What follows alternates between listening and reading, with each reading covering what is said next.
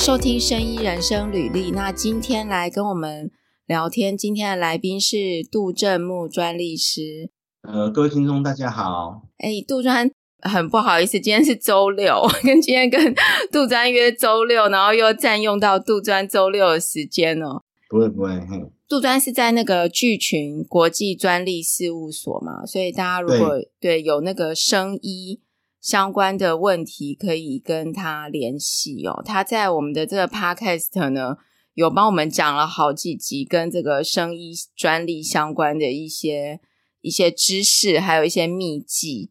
然后今天我们要聊的是那个，就是前阵子我跟杜专在聊天的时候有，杜专有提到说，现在好像实物上你有遇到一些是。呃，有一些这种医疗器材公司，它对于怎么样去保护它的技术的这个想法呢，可能不太一样嘛。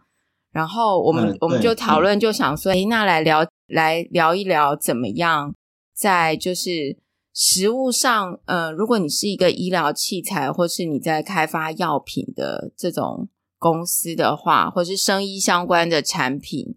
假设你现在公司有一个很好的技术，那应该要怎么样把它保护起来？就是可以做到哪几个层面？今天我们是要聊这个嘛？哈，对，就是我们之前是提到说，就是有一家医疗那个医材厂，然后他呃希望他他不想要申请专利，然后就是，但是他就是对外会主张说他他的那个技术有一个营业秘密保护，因为他要跟他的。客户交代嘛，就是人家会问说啊，你有没有一些嗯呃智慧财产权的东西？那因为那家公司他就不想要申请专利，就是也许是成本考量，或者说一些想法上的不一样，他不想要申请，那就对外主张说他有一些做营业秘密保护。那我们是可以再聊一下，就是说假设说真的不想要申请专利的话，那你有什么方式去保护你的那个技术？那以及说这样子的。呃，所认知到的一个保护方式是否是真的有效？我们会来谈一下。等于说，在保护技术上面，我们大家都知道说，诶，专利好像是可以保护，专利是可以保护技术。但如果他不要申请专利，就是他可能各种原因，或许是嗯经费或者是什么其他的原因，他不申请专利的话，他可以做什么？应该是有不同层面跟。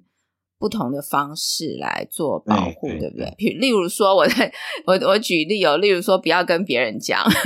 这一种，嗯、这个是比较就是一般生活上的，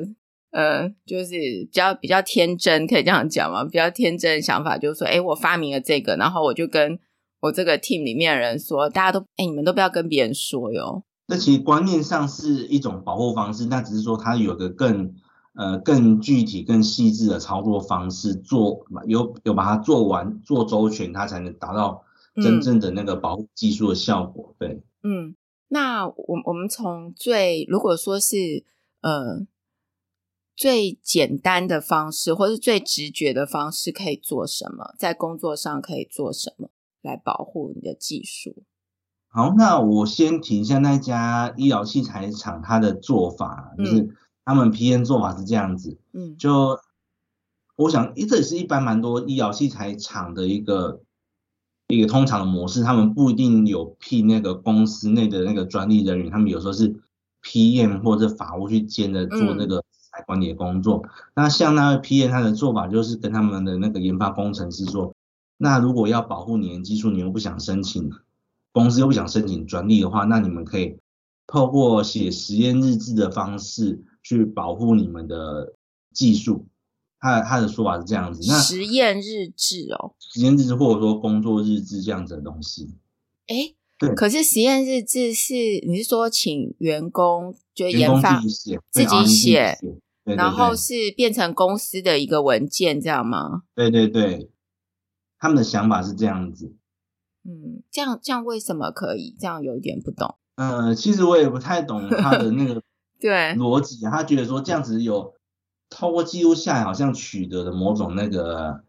呃所谓的因，就是那个技术的保存跟那个技术的保护的效果，因为你把那个那个技术都等于说保存在公司里面，没有外泄出去，他觉得这样子一份的东西就是很类似于说一种营业秘密的智慧财产权之类的。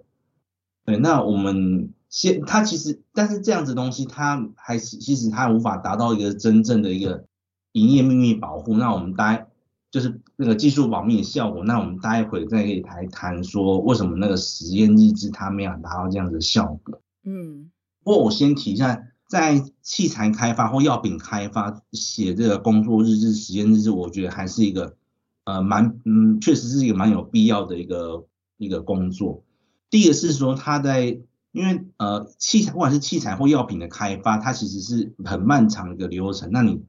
中间有可能 R&D 会换手嘛，就是有人离职流动会换手。那你有一个比较好的工作日志或记录的话，你比较好方便下一个人去接手，继续做你的原本的流程。嗯、那再来是说，工作日志有时候你会蛮多时候是那个。会有开发失败的经验，或者说，哎，有一个实验错误的经验，嗯、那你就把它累记录下来，就是至少你知道说哪些东西将来是不能走的。嗯，那甚至这样子一个错误经验，它也是一种，我觉得也是一种 know how，它至少就是说帮你筛选掉，避免帮你走到那个歧路了。这是一个实验日志的方式。再是另外一个方式，另外一个优点是说，你至少可以证明说，这个你你的那个。在这个时间点，确实就已经自行开发了一个技术。就万一将来有一天人家去申请一个专利，然后就按你他他的专利的技术刚好涵盖到你的技术，那你也可以去主张说，我当时自己就已经独立开发这个东西，所以你不能拿你的专利权来告我，就是所谓的主张的先用权。嗯，先有我自己独立开发这样子技术，在我原本的那个事业范围内，我不会被告侵权，这是也是一个防御方式，所以。那个他们观念说写实验日志来来避免被人家告告侵权啊，或者说取得隐秘，或者说取得一个秘密保护，他们基本的思路是这样子。那他不能完全说错，但是我们来来提一下，呃，纵使做到这样子情况下，他为什么写实验日志这件事情他无法做到一念秘密保护？嗯，好，第一个是说。呃，这个实验日志你写完之后啊，你有没有去要求说这个工程师他有没有做一个很好的保密管理？比如说，就是你你写完实验日志，你是放在公司的某个很公开区域，就一个书柜里面就放着，或者说一个资料一个一个档案柜就放着，然后任何人都可以取用去看。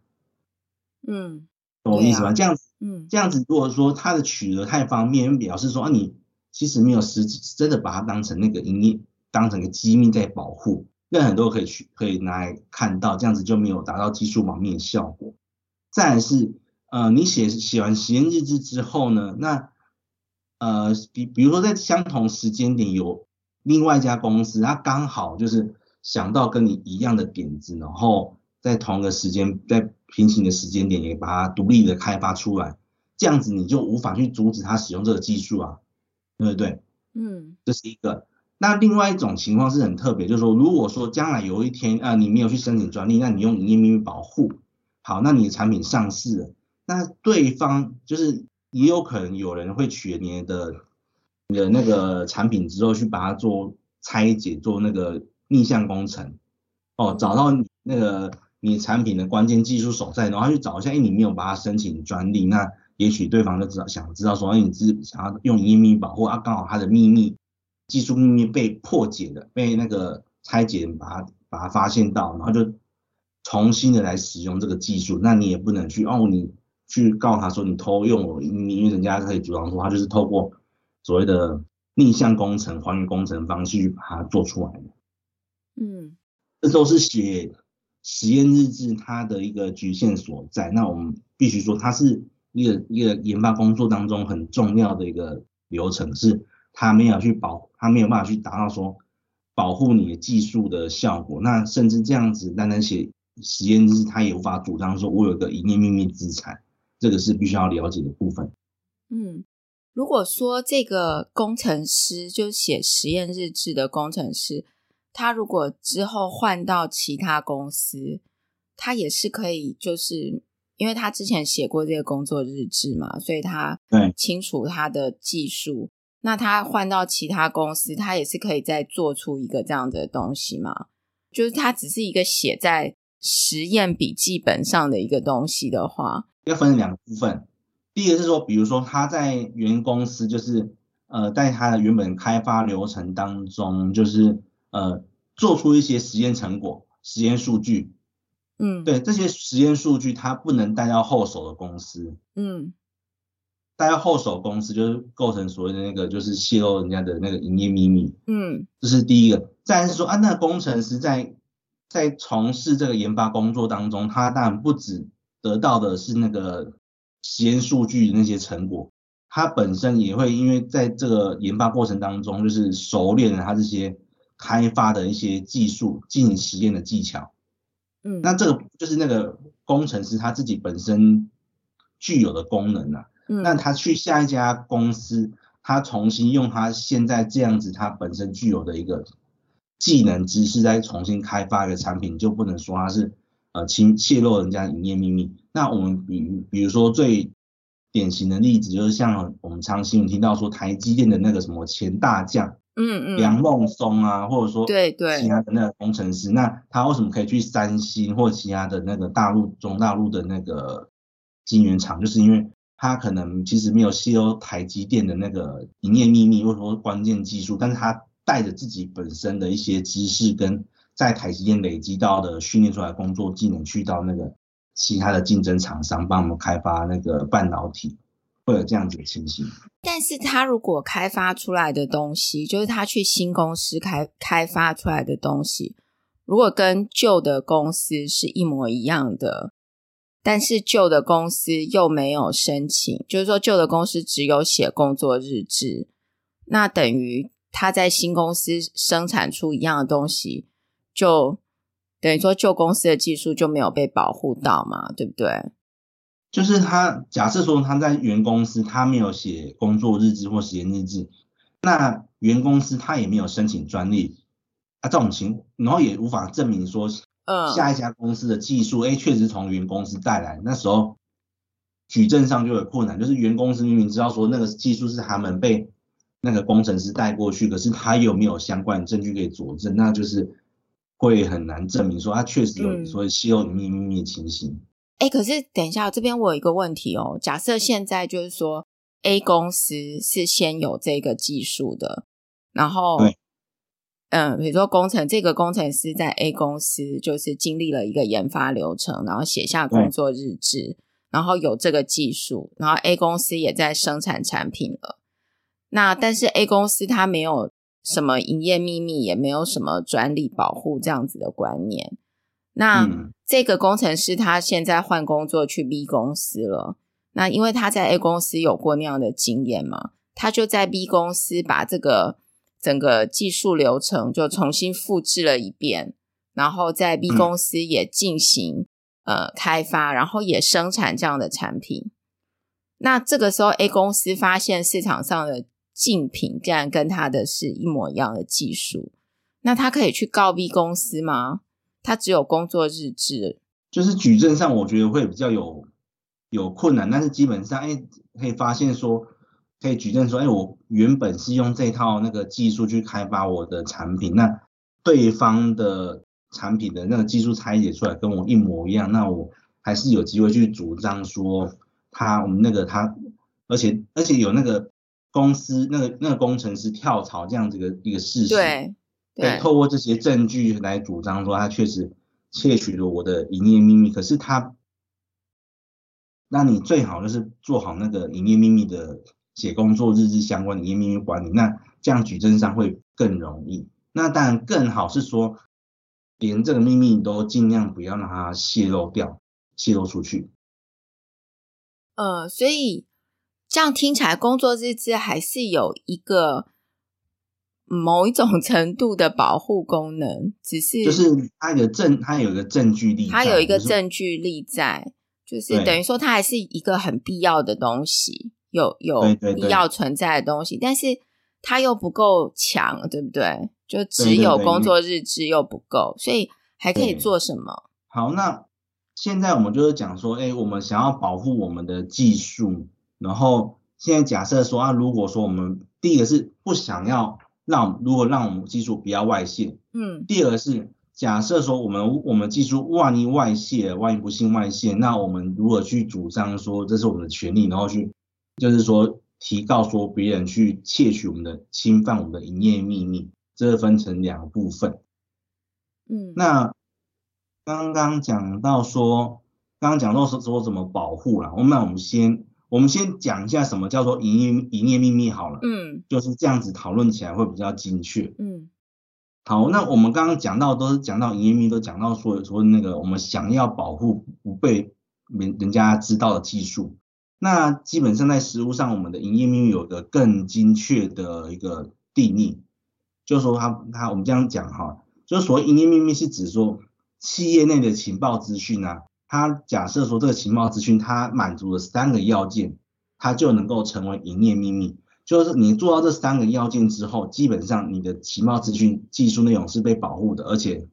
如果这个情报资讯被泄露泄露出去了，然后这情报资讯是满足三个要件的话，它就会构成人家去窃取或外泄你的营业秘密。嗯，对，就是所以那个定义是很重要。那我们来讲一下，要满足哪三个要件才会成为营业秘密？第一个要件是要有秘密性，第二个是经济性。然后第三个是合理保密措施，要做到合理保密措施。嗯，那我们先讲秘密性的意思啊。所谓的秘密性是指说，就是让不是有机会涉及到特定领域或范围资讯的人能够知道的资讯。就是某一个人他呃，可能是该领域的工程师或任何人，他有机会呃，我们就随便举一个医疗器材例子，你你来想一个医疗器材的领域。嗯。例如说，他开发一个新那个什么植入的这个呃膝关节好了，膝关节植入物。OK，好，我们就以膝关节植入物为例。那我们更更白话讲叫人工关节好。好，就是假设说我们以人工关节有例那为例，就是那会知道人工关节这个技术的人，一定除了说。呃，这个领域的那个工程师之外，就是设计人设计那个人工关节的工程师之外，可能还有一些其他的人员，他有机会透过自学或者说一些公开不是很困难的方式，就会得到关于那个人工关节设计的或结构上的一些资讯知识。好，这些就是所谓的有机会涉及到这些这个所谓的资讯知识的人。那营业秘密就是讲说，一般的那个。某家公司它的那个人工关节技术，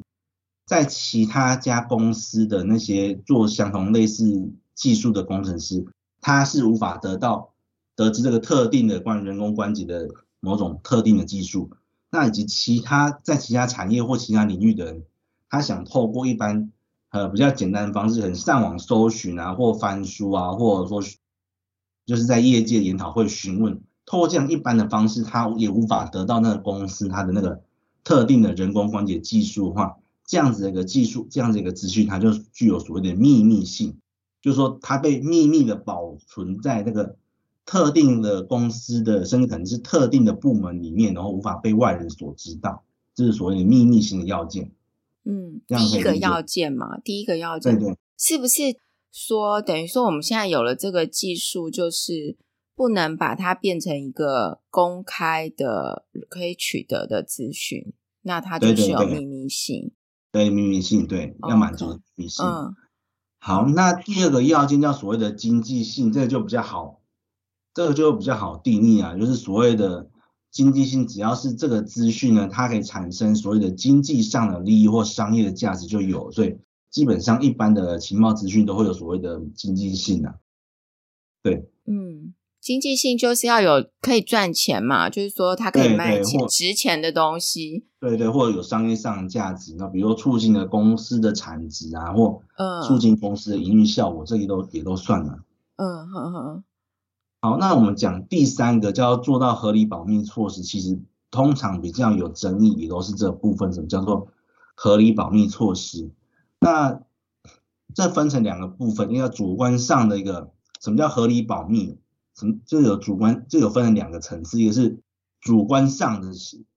层次，一个是客观上层次。主观上是指说，这个营业秘密所有人，他主观上有保护的意愿，这就很重要。就是说什么叫做有保护的意愿？因为他心里想怎么想，我们其实不知道，我们看不，我们无法知道他的、嗯、他的意愿是什么。可是可以从他的行为上看得出来，他有没有保护我意愿。嗯，比如像这个公司的老板啊，他就拿到这个实验日志之后，他就随便放，可能放在就是公司某公开的角落，或封封在放在公司那个公开吊柜。啊，这样子的行为就是等于说告诉人家，你主观上没有保护的意愿，对不对？对。或者是说，哎，他也许会有留存那个记录啊，就是说，可能是正式的一个信件往来，就是呃，部门主管告呃，就是寄信给所有的工程师说，哎，目前你的所有的那个研发日志都都要应该做秘密的保存，有这样子一个很明确的表述，它就是有个主观保护的意愿。好，那我们刚刚讲是一个主观上的一个要件，那客观上的话就是，哎，你确实有做到一个很。很积极的一个保密行为啊，那我们我们那边列举的一些方式，就是说，第一个是那个制定那个这个那个技术保密的一个规范，就是有公约条款要各级的员工去遵守，然后以及对于特会接接触到特定那个技术秘密的人啊，去做针对的人员的那个权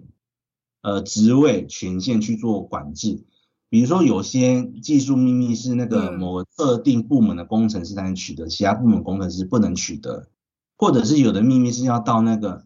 呃，比如说呃主任、处长或什么长之类的经理以上才能去取得。那每一层的每每一层的人员，他可以得知的秘那个技术秘密可能不一样。对，就分我们分职务分层去。去控管，它可以查询了解这个技术的一个权限，这都是一个合理的保密措施。以及说，呃，我们就是把它呃把上面的不管是呃纸本资料或数位资料，就是把它做一个上锁的动作。那数位上锁是让你呃那个锁完，就是让你无法去存取那个资料。那纸本资料就是锁完某个柜子，那你要可能要输入密码或者说过卡才能去取得。对。也是这样子，你有做到这些东西，才算是一个呃客观上有积极的保密作为，然后满足这两个要件，才能确才能说成立。所以你有一个合理的保密措施。那我们顺便讲一个情况是，呃，其实是，嗯、呃，公司或者老板或主管以为他有做这样子做就有合理保密措施，那其实没有的一个太阳，嗯，就是呃，比如说那个。工员工进公司的时候，你可能会叫他签一个那个契，所谓的保密契约。对对对。那你签完这样子的保密契约之后，啊你，然后接下来那个你的那个你的技术秘密嘛，你就没有真的就觉得好像不怕了。反正这个人要是真的把他泄露，他就拿出来告他？对对对，就是签一张，然后就说啊这样子就就够了。那其实不是这样子，因为呃。所谓的合理保密措施，就是说你的那个你在维持它的秘密性的时候，你的那个花的那个成本手段要与这个秘密重要性是要相当的，嗯、就是说它成本就是这两者之间必须要成比例的，不是说你签那就是叫他写一张纸，那你不用不用花任何成本去保护你的技术，这样子的情况下，有时候会呃不被认为说你实际上并没有意愿要保护这个东西，你只叫他签字，你没有做更多的事情。哎，这个你提到这个，呃，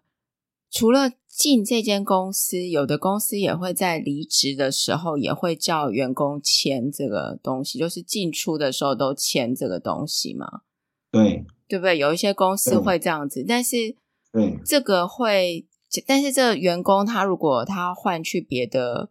公司，我我是说这样真的有有他能够告他吗？还是怎么样？比如说他如果真的把技术技术带去另外一个公司，还有就是刚才有提到，嗯，营业秘密所有人，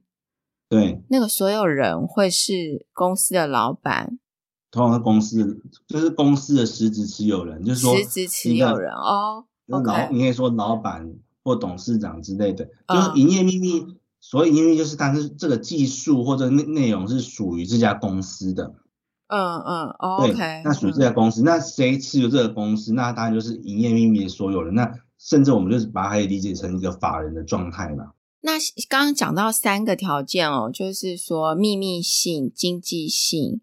还有就是要有呃呃合理保密措施。对，合理保密措施。那这三个东西，它需要，例如说用一个文件把它写起来，然后请什么人做一个什么公证，还是怎么样？还是说它是一个无形，大家心知肚明存在公司的东西呢？呃，它当这，因为它既然是秘密，当然就是你拿去公证或让第三方就会有人知道了嘛，哈，这就不是秘密。那所以这营业秘密基本上，你比如它不像专利需要审核去注册，基本上它它就是自然，你只要有做到三满足这三个要件，它自然就是营业秘密。它并不是透过做什么事情让它变成营业秘密，而是我们去看说这个这个东西它有没有符合上面三个要件，那它有，它就是一个营业秘密。我觉得这个地方很有意思哎，这个地方变成就是这个公司的负责人，他必须很懂这个概念才行诶，因为这个有一点像是像是一个叫什么呃，就是他没有办法成成为，就是没有办法白纸黑黑字写下来的东西，但是呃，心里又必须告诉自己，心里又必须知道说，哦，我这些东西必须存在。有一点类似这样嘛，哈。对，就是他到时候有没有办法判有没有判断营业秘密，就是很基本，就是说你至少要做到说，哎，看他这个你的技术内容啊，看起来就是就是像在这些制度或说这些呃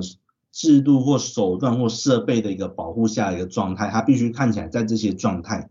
它才要会说它才是所谓营业秘密。那当然不是你去。哦，嘴巴上跟人家讲说，我这个是营业秘密，它就是营业秘密，还是要看它那个东西具体是长什么样。嗯、你啊，那个营业秘密持有人他具体的一个行为，太阳是怎么样？所以很多公司都会，其实做到一定规模，都会导入所谓的那个技那个所谓智慧产权管理。那其中智慧产权管理有个部分很重要，就是所谓的一个营一个营业秘密保护的一个建制嘛。嗯。哎，那这个他可以不花钱吗？他也是要花钱嘛，对不对？对，通常是要花钱。比如说，我们就讲一个最简单，就是说你要把你的呃某个数据啊存在那个电脑，然后嗯，你要让你的你的电脑那个资料夹上锁，然后不要让人家看到，你势必要买，你势必要买个独立的一个伺服器，然后里面要请资安人员做一些上锁的手段。这个光是这样子是就要花钱的，那更不用说你去。为了保存资那个关键资本资料，你把它锁在那个电子锁，这个也要花钱。甚至有一些公司更更严谨，它就是呃，它会那个你要，它就是它的所有的机密都是放在一个某个特定的一个呃实验室或工实验室或工作室里面，它还还不是保险箱，就是锁在某个特定那个一个房间实验室里面，嗯，对，房间里面。那工程师或其他人想要去。需要取的那个那个技术，不管他是为了去进去做实验，或者说去去调阅资料，都都一样。就是他要去房那个房间取资讯的时候，他肯定要过个所谓安全门。嗯，哦，安全门，对对对。然后就是啊，如果你身上有带什么东西啊，或者比如手机啊，或者说有可能会取的那个东西，他就会呃逼，然后就要把让人家检查之类的。嗯，哎，对，这个这个也是一个方法。所以，对对，嗯，哎，你说，所以真的是要花钱的，真的就是对，还是要花钱。对，不管从那个比较小规模的那个技术要保护的内容，或者说呃比较大规模、比较大量的放在房间要保护，其实都都要花相当的成本呢。OK，那我们刚刚讲了写工作日志嘛，然后营业秘密，那还、嗯、还有什么可以做？会可以跟人家。签什么？因为你这东西势必你最后一定要拿去制造嘛。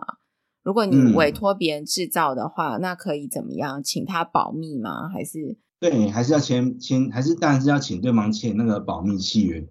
那只是说签保密契约，就是说，呃，对对方如果泄露你的机密啊，呃，你是可以告他的。但是这等于说事后的一个所谓的求偿，或或或说补救，其实他都无法。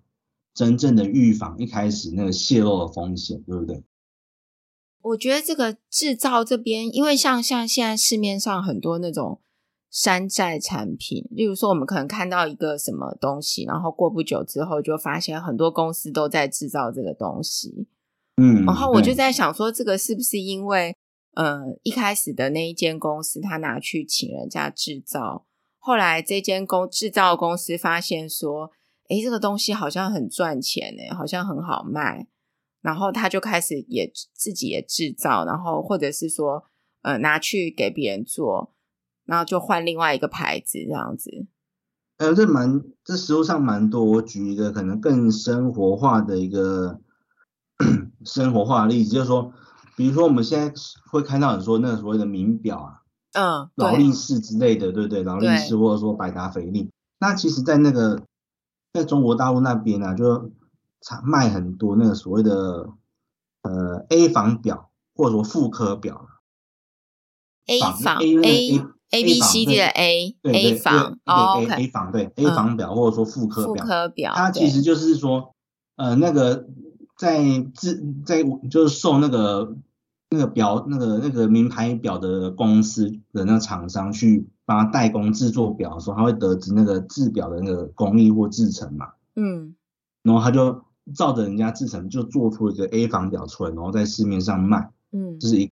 那甚至有一些像名牌，比如说 LV 啊，或者说 Prada、爱马仕的那个名牌的背包，嗯，那也有类似情况，就是它那个背包也许它有一些特殊的工艺在，那通常也现在都是在那个工作那个中国大陆那边制造。那很很奇怪，就是说，哎，就会发现说，在中国大陆那边会卖一些，哎，跟那个 Prada 啊，或者说爱马仕啊，就是款式型外形一模一样的包包，然后价格便宜很多。嗯，啊，那个就是那个他们代工厂去把人家技术抠出来，然后在市面上卖，这都是有的情形。可是这个应该也是有签保密协定，对不对？所以保密协定签了还是没办法阻止嘛？因为你除非你能够证明说是他泄露出去，应该说你就算证明他，就算证明他是他泄露出去，也没有办法阻止的，因为。一旦秘密泄露出去，它就是泄露，就是覆水难收了。哦、对对啊，对告不完。对对对那那怎么？所以保密协定能干嘛呢？这样子的话，就是基本上它还是有最一个一个基本的要求，说你你至少要认知到不能做这件事情，然后认知到做这件事情之后会有一些后果在。那这是一个警告的一个方式。但是你说要怎么更好去保护秘密通，去保护你的技术秘密通常通常会这样子做啦。呃，就是比如说这个技术啦，就是呃，也许在可能可以在一个同一家公司做，那也许是给协上下游的协力厂商做都可以。就是你把你的技术秘密，我们比如说把它拆解成三个部分，嗯，A、B、C 三个部分好了，嗯，那你有可能呃 A 给某个部门或某个公司某个厂商做，嗯，B 跟 C 也分别分别给另外两家部门、两家厂商或两个部门做。嗯，这样三个人是分别呃做各自各自的东西，嗯，对，三，然后他们这三个人这三家同公司，他都不会知道 A A 或 B 或 C 以外的东西。那这时候呢，可能也许有一家第四个部门或第四个厂商，他做的事情是把呃 A、B、C 这三个东西把它组合起来，嗯，就是所以第四个厂商他只会知道说，哎，这个 A、B、C 这样。组合起来的技术，然后他无法知道说 A 里面是什么，B 里面是什么，C 里面是什么，就是说大家都很像那个所谓的盲人摸象的故事里面，那、嗯啊、我们都只知道那个大象的一部分。那你叫在，除非说，嗯、呃，同时这些这几家厂商都聚集起来去去把它拼凑起出来，否则没有人会知道，哎，大象它长什么样子。哎，但是这个 A 如果说他去找 A、B、C 公司，然后。A、B、C 公司彼此之间互相也会去，也是有可能去联系啊。就是他去派一个什么业务，然后去了解说上下游是谁，这个是有可能的嘛？对不对？对，就是要就是要想办法去做你的那个，你就是说我我们你的公司跟 A 公司之间有那个所谓业务往来这件事情，可能它本身也要尽量保密，也要变成是一个保密嘛？对。对对对，就是说，嗯，要尽可能的去阻止说这些密这些所谓的制成或技术，它可以被拼凑起来成一个完整资讯的可能性，这个要去避免的。那如果说好，呃，我们真的也把这个技术分成不同公司去做了，然后我们也签了保密协定。可是最后这个技术还是外泄了，但是你没有办法去证明说是，呃，跟你签协定的这间公司泄露的，那也是不行，对不对？对，就是你当然是说你的每个，就是你的每个步骤啊，就是可以要去有一个很清楚的那个轨迹，说这个假设说某个技 A 技术泄露出去，要能够很清楚有办法去追踪到说这个 A 技术。它必然是经过 A 这个地方，就是 A 技术必然经过某一个甲公司流出去的，这个外流的流程要很清楚。就是说，我们跟那个公司签约的时，就是跟那个甲公司签约的时候，它的那个 A 技术的运用方式，谁可以经手，那可能跟都要跟他先谈好，要让这个，嗯，对，要让这个技术走向的轨迹非常的清楚，嗯。最不得已说，哎，将来还万一外泄，我们要找谁就责赔偿的时候，至少这个轨迹要很清楚。好，我们整理一下哈，就是说聊到这边，刚刚聊了第一个是写工作日志，然后一个是、嗯、呃营业秘密嘛，然后签保密协定嘛，那对，就是这几个是在专利申请专利以外可以做的事情，还有其他的吗？还是就这几个？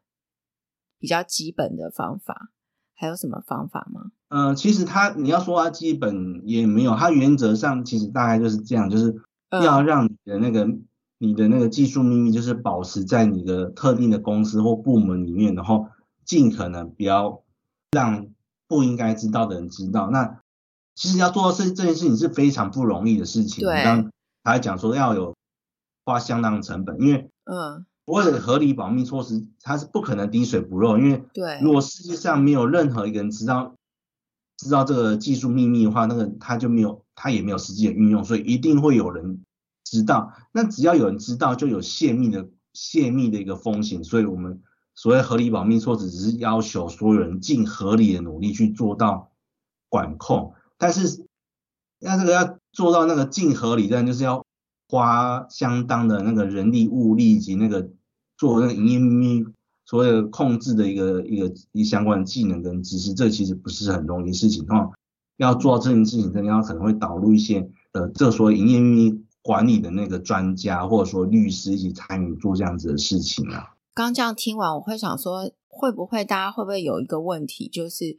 呃，那这样子的话，到底我什么东西要用申请专利来保护，然后？什么样的东西，就是一个就是我想公开的东西，我可以觉得可以公开的东西，那我要保护起来，我就申请专利嘛，这个没有问题。嗯，但是怎么样去辨别说我到底哪一些东西应该公开，哪一些东西我应该不要公开，然后我用其其他的方式去保护。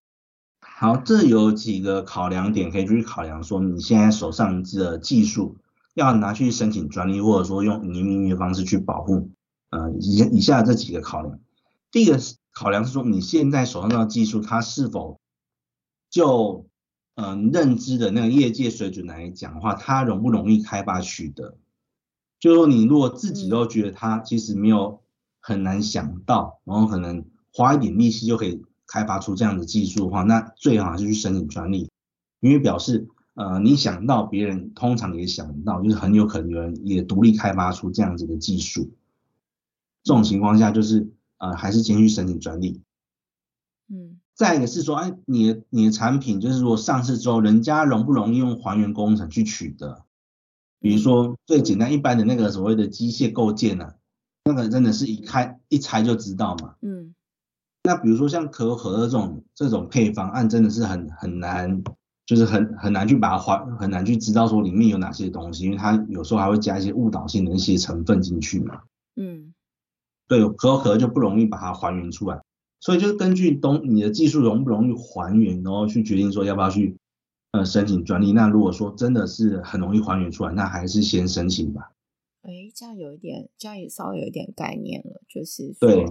对对，然后再来是有一个考量，就是说，哎，可以去评估说，呃，竞争对手跟你的那个技术的一个世代差距。那比如说台积电现在可能可以做到两纳米、三纳米，那它的竞争对手还在十纳米。那我们假设说用一个很很线性、很直观的想法，因为我不太熟半导体它的制程开发。那假设说它竞争对手现在从预估从十纳米进入到八纳米，可能需要两年的时间。那再从八纳米可能要进入到呃所谓的像台积电一样二纳米，也许需要十年或更长时间。那台积电是否就呃不急着把它的二纳米的技术拿去申请专利？因为呃对手的那个跟它世代差距太远了。那一些可能对手比较有可能追赶上的成熟的技术，他就会拿就可以拿去申请专利。所以要考虑到那个对竞争对手跟自己的那个技术世代差距。后面这一个倒是也是哈，如果说对手跟他差距很远的话，他如果现在去申请专利，他就立即公开了他的技术了嘛，吼，对，对方就可以去对，就可能加速对方的技术前进。对，但是你如果、嗯、你如果不公开的话，那对方其实如果技术差距你觉得很小的话，对方很有可能在短期内就自行取得，然后拿去申请专利。所以要真的要从那个技术差距去稍微评估一下，你要不要拿出来申请？嗯，好，那还有第四个考量再讲一下，就是说，再是说，呃，你的技术的内容可能有一些，这整体的技术方案里面有一可能是特别重要、特别关键的参数或那个配方。好了，那也许是你拿那个技术的整体的比较没有那么重要部分，然后拿去申请专利，那个关键的。呃，最佳的那个太阳或最好的那个配方，你是可以把它隐藏起来的，就是做你秘密保护。对，就是它同时这样，同时又可以取得专利保护，又可以达到隐秘密。那这个方式它也不是万万无一失啊，就是假设说真的，按你，比如说你公你的专利公开之后，有人根据你公开的那个专利技术，然后去，哎，就这样摸索摸索，找到这个最佳的一个太阳或最佳配方。那、啊、对方可能就可能拿这东西去申请专利了，所以这也是要考量的地方嘛。嗯，哎，这个有这这个第四点就比较细了哈，就是要想的比较细。对对对，就是上去四点就是考量，就让呃这个公这个公司去考量说他要去申请专利或营业秘密。对，哎，之前是不是有一些例子也是在用营业秘密跟？跟这个专利之间，然后有一些实际的案例。嗯，对，那我举个近年最有名的案子，好，就是我忘记是去年还是应该是去年啊，这个案子它有上新闻，然后那个甚至那个连那个关键时刻那个一个呃谈话进节目都拿来讲，然后那主持人讲的很激动。嗯，那我们就是他的新闻标题是这样下，就是。呃，台湾的某个隐形眼镜大厂，啊，反正新闻也讲了，我们也公开没关系，就那个金硕光学啦。金硕光学，嗯，这家隐隐形眼镜呃公司，它的机密技术就是有时候它差一点流入红色供应链，嗯，就是差一点就是被那个中国大陆的那个公司把它拿走。那我们呃简单交代一下它的案情啊，对，金硕这家公司它的部门主管去。去跟他就是跟那个金硕在中国最大的客户，就是应该是 Melody 吧，嗯，Melody 就是一个中国的隐形眼镜品牌的独角兽，嗯，就是那个做隐形品牌品牌公司，这个金硕这家公司的某个部门主管就跟那个 Melody 就是有一些可能私下有一些协议，就是也许是就讲说，嗯、呃，请你把那个金硕光学里面的那个技术就是带出来给我，给我们公司，嗯。嗯哎，不是，刚刚讲错，应该 Mundi 啊，M O O D Y，Mundi。Mundi，OK。对对对，就是代言 Mundi。那后来念错，后来那个 Mun 那个这家那个金硕金硕光学的那个主管呢、啊，他就是带着那个有可有有绕一些路了，总之是有设一些那个 那个障眼法，就是把这个技术啊，慢慢的那个转移给那个 Mundi 这家公司。那包括哪些技术？就是。像是那个隐形眼镜的那个 PP 杯，那个 PP 杯的模具的规格的资料，嗯，就是所谓那个模具的参数，嗯，那还有他可能还有去那个找里面的一些工程师，那个那个主管有找一些工程师用随身碟把那个隐形眼镜的上下盖还有 PP 杯的那个模具设计图一样，就是把它抠出来，然后就跳槽到另外一家公司，把那些技术秘密就带给建，就是。也是用那种间接的方式，最后都可能流转就是先拿到他们那个一家人头公司里面。那他们预计是这样子，就是那个那个那个那个金硕光学那个主管，他本来是预期说，先把这些这些技术机机密啊，先放到第三，那先放到那个人头公司，再从这个人头公司把它泄露到那个中国那家 Mundi 那家公司，就是间接的把那个技术偷偷的移转过去。嗯，你可以了解我意思吗？嗯，等于说他叫这几个工程师先去另外一间，呃，另外一间把它想对人头人就是我们把它想象成一个人头公司，人头公司，然后他再从那个人头公司把技术弄去呃 Mundi 是这样吗？对 Mundi 对对对对。那后来因为这件案子后来没有泄露成功，后来就被检调调查发现，后来就被起诉那。就是有阻止把那些技术泄露到那个 Mundi 这家公司。那他们一般当时在评论就是说，呃，假设说这个技术啊，就是金硕光学那些隐形眼镜的技术，万一真的呃泄露到 Mundi 这家公司之后，那基本上在中国大陆那些厂商，它等于就是都可以取得相关的技术了。嗯，就是让这个技术流到所有的红色供应链。那台湾过去其实蛮多的医疗器材的那个营业秘密技术啊。其实都是这样子类似的方式，就是最后都忘都被窃取出去，然后流落到那个中国大陆那边，然后导致说，哎，后来台湾的厂商就是因为你的技术技术人你有的人家也有，那中国的那个那个生产成本啊什么都比你更便宜，那规模也更大，那最后反过来就是那个中国大陆厂商就是把台湾厂商给打倒，嗯。当时就估计说，假设说这个技术真的外泄到那个 Mundi 这家公司的话，那金硕光学可能每年会有二十亿元的那个营业损失。嗯，这个是我我刚刚查了一下哈，这个是就是刚刚杜专讲的，这个是在很多媒体都有刊登这则新闻嘛，就是金硕光学离职。像我我现在看，我刚刚查。这个什么《自由 时报》有写，就是对对晶硕光学离职主管窃密，四前干部工程师起诉，然后说恐年损二十亿营业额。那他所以所以他是怎么讲？等于说他的这种保护，他是能够做做哪些事情来避免这样的事情发生吗？还是感觉起来没没办法避免，只能事后告他？就是。嗯，汉奇其实我爱猜，他用他用随身碟复制，那个可以复制的工程师可能已经有相当的权限了啦。哦、就说也许就是高级的主管，就是高阶主管。对，金硕光学本身可能他其实也做了相当的一个保护了，对。但是就是真的这个那个那个内贼很难，有时候真的很难防、啊。内贼等于说他面试的时候要先看看这个人怎么样。人品也蛮重要，所以很多公司其实蛮蛮在乎，就是员工的人品是怎么样。对，甚至我刚刚讲说，我们我们不是讲到说，那个有一些公司它的营业秘密保护方式是把它的那个技术啊拆解成几个部分，然后放在不同的部对，在这家公司里面一定会有人，他是可以同时知道跨部门的这些技术内容的那个制成参数的。对，一定有少数人他还是能够。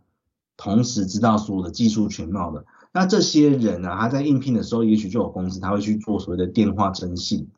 哦，对，会去征信他，就是哎，想要知道这个人的背景怎样，他过去的一些经历是怎么样。他们就是这种关键的位置的人，他们不希望用到一些哎可能有风险的人。其实营业秘密除了讲那些是外外部的条件，是一体硬软硬体设备之外。其实那个人员的控管选人，其实也还蛮重要的。像刚才这个例子，等于说，其实我我相信金硕应该做了蛮多事情了，只是对，等于说他这个人的方面真的很很难避免嘛。但是他如果有做这些事情，就是说他有呃，确实有在公司有把这个技术变成一个营业秘密，或者是还有专利。假设事情真的发生了。他可能会损失很大笔钱，但是他可以去告他。对对对，那我我再讲一下，就是说这个为了去喝阻这种行为啊，特别是因为这几年，因为所谓的那个技术已经半导体技术已经上升到所谓的国安层级，那以及说呃，现在世界上会有一些地缘政治角力的关系，所以基本上嘛，呃，像美国也是的，就台湾也是，就把技术特定的技术上升到那个国安保护层级。那像去年就有国安法就有修法，就修了那个台湾的那个国家安全法的呃第三条第一项跟第二项，就是增订所谓的那个经济间谍罪跟那个国家核心关键技术营业秘密域外使用罪，就是技术在在国外使用的那个使用的罪行跟那个经济间间谍罪那种，我稍微念一下那个法条，就大家就知道，所以这个是很针对性的哦。嗯，第三条第一项是这样规定，说任何人不得为外国、大陆地区、香港、澳门以及境外敌对势力或所设立或实质控制的任何的组织、机构、团体或派遣之人，去为侵害国家核心关键技术营业秘密的行为，就是你去帮呃上面讲那些那些势力或实质控制的那个。组织去做那些侵害营业秘密的行为，那你有做这些行为的话，就是受那些组织指挥的话，你要处五年以上十二年以下有期徒刑，这蛮重的哦。嗯，对，他是用刑刑责去吓阻你，对，对，刑法去吓阻你这样子的行为。再是那个所谓的呃域外使用罪，是指说，呃，其实也是跟那个一样类似的，就是任何人不得意图在上述那些地区就是使用国家核心关键技术的营业秘密，就是你是呃，也许你不是特意把它带走的，你是把它那个怎么讲，就是你是到那家公司再开始使用啊，你你在原公司使原公司所使用的营业性营业秘密，你没有特别去偷，但是你是呃跳槽之后使用，好，这样子的行为呢，它也构成侵害国家核心关键技术秘密的行为。它是要处三年以上十年以下有期徒刑，嗯，都蛮重的哦。一个是三年以上，对，一个是五年以上三年三年以上，就是都要去坐牢，不是赔钱就了事的。对，而且都要做一段 时间，是希望是透过这样子的方式去加强去贺阻那个窃取营业秘密行为，甚至说原本的营业秘密保护法它就有所谓的刑责，它不像专利法，专利法你只要赔钱，它是单纯的一个刑事。嗯赔偿，那营业营业秘密是所有所谓的那个呃刑那个刑事责任在的，对，这时候这时候是为了去用刑法去喝阻，就是说所谓的人员去窃取营业秘密的行为，因为刚刚讲说真的，你做再多的努力，可能还是有时候很难去防那个人去偷这件事情啊。哎，有有的时候有一些人他可能，因为我觉得刚刚讲这这整个营业秘密，就是我们今天讲这一集的内容，就是一开始以为说是哎。是不是只有老板 才需要 知道这些东西？因为老板怕东西被技术被偷走。但是后面讲这个，其实你自己如果是在做研发人员或工程师这些的，你也要很清楚了。因为有的人他真的是没概念，然后他就把他呃去别的公司就是发挥出来，他觉得他可能是发挥出来，但其实已经可能会触发哦。对不对？所以要自己要有一些这个知识才行。对对对，就是自己自己要有那个自觉。说其实我相信一般的比较有规模公司都会跟你讲说啊，你多理解哪些东西是不能够带走的，或哪哪些公司你不能去告告知下一家下一家要去的公司，可能都会跟他讲。那就是呃，知道这件事情就是要就是真的要自觉，就是呃。该保密的还是要保密，不然会引起一些不必要的麻烦了。这一集我觉得，呃，不但是就是就是你你自己在做主管或做老板的，你听了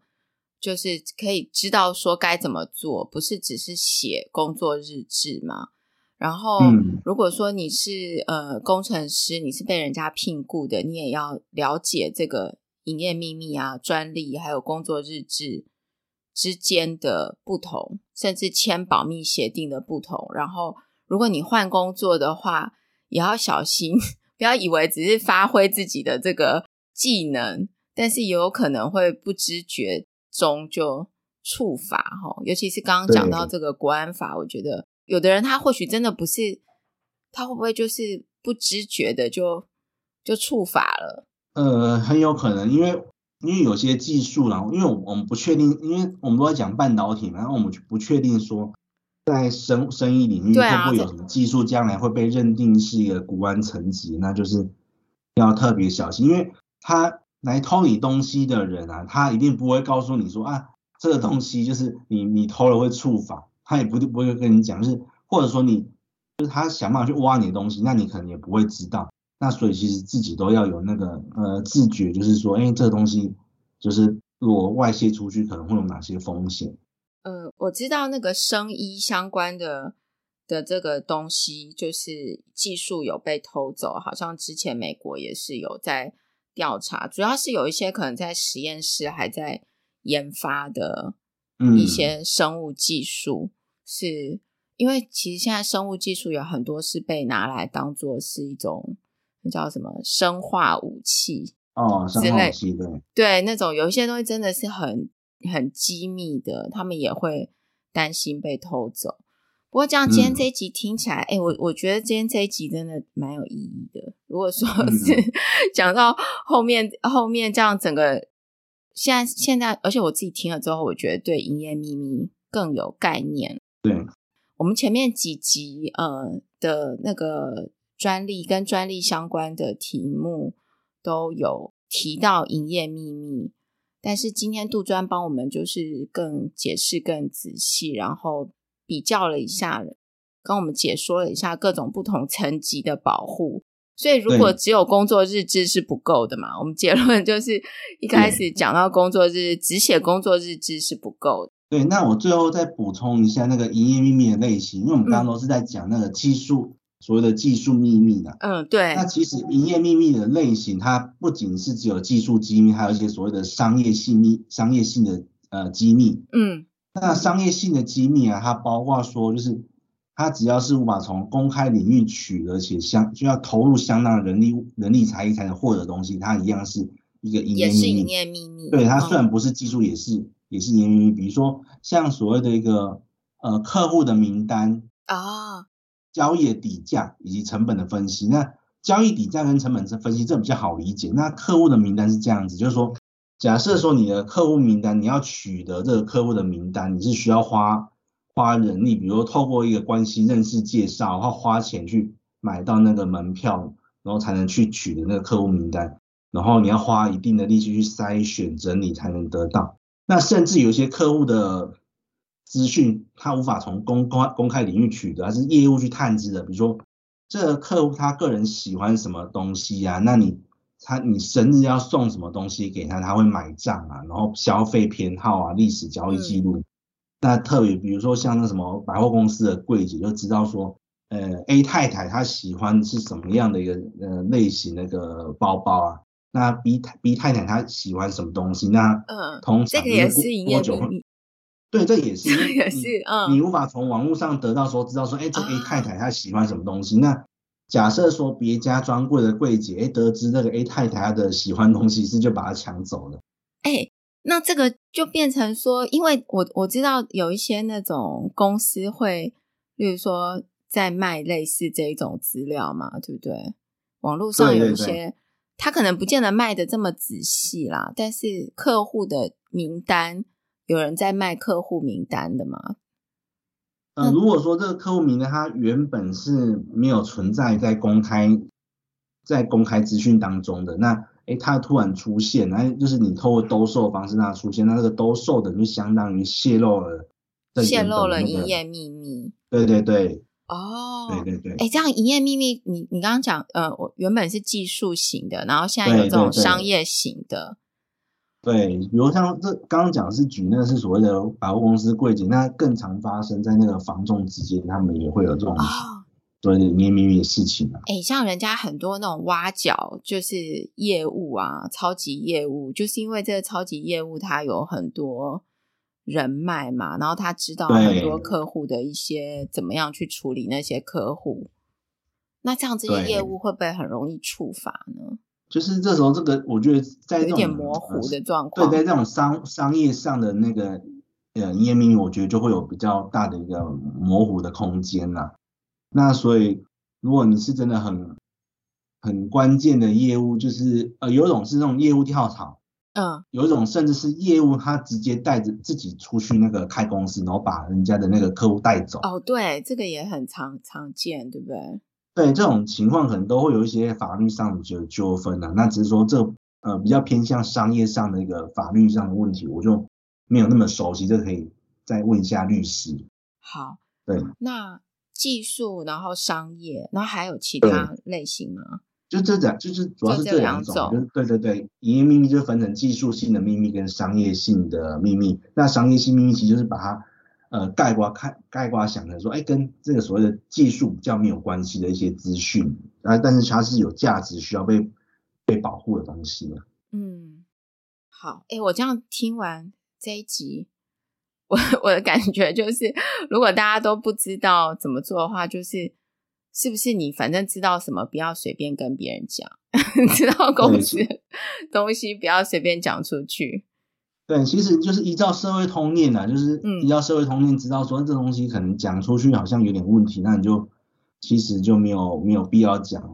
对，因为有的有的人哦，我觉得有的人真的是他可能也不自觉，就是他可能太开朗还是怎么样，就比如说出去参加一个活动，就跟人家大聊了起来，但是可能没有这个概念。但是今天听完这一集，就是大家可能不要有有一些比较有技术性的或者商业性的东西呢，呃，不要随便跟别人讲。对对对。哎，我们今天这一集也内容很丰富，然后也讲了大概一个小时。那我我相信还有很多细节啦，所以如果大家听完之后对这个营业秘密还有或者专利的申请有兴趣，想要更了解，或是你觉得你们你的东西是不是呃要申请专利，还是要用营业秘密保护的话，也可以这个可以。问这个杜专吗？可以跟杜专哦，可以可以。对，我们会有杜专的那个 LinkedIn 在我们的资讯栏嘛，所以大家如果有兴趣的话呢，也可以跟他请教，看一下你的东西到底是申请专利好呢，还是用营业秘密，该怎么样做保护这样。OK，好，好，那今天谢谢杜专，好，谢谢玉庆，好，谢谢大家。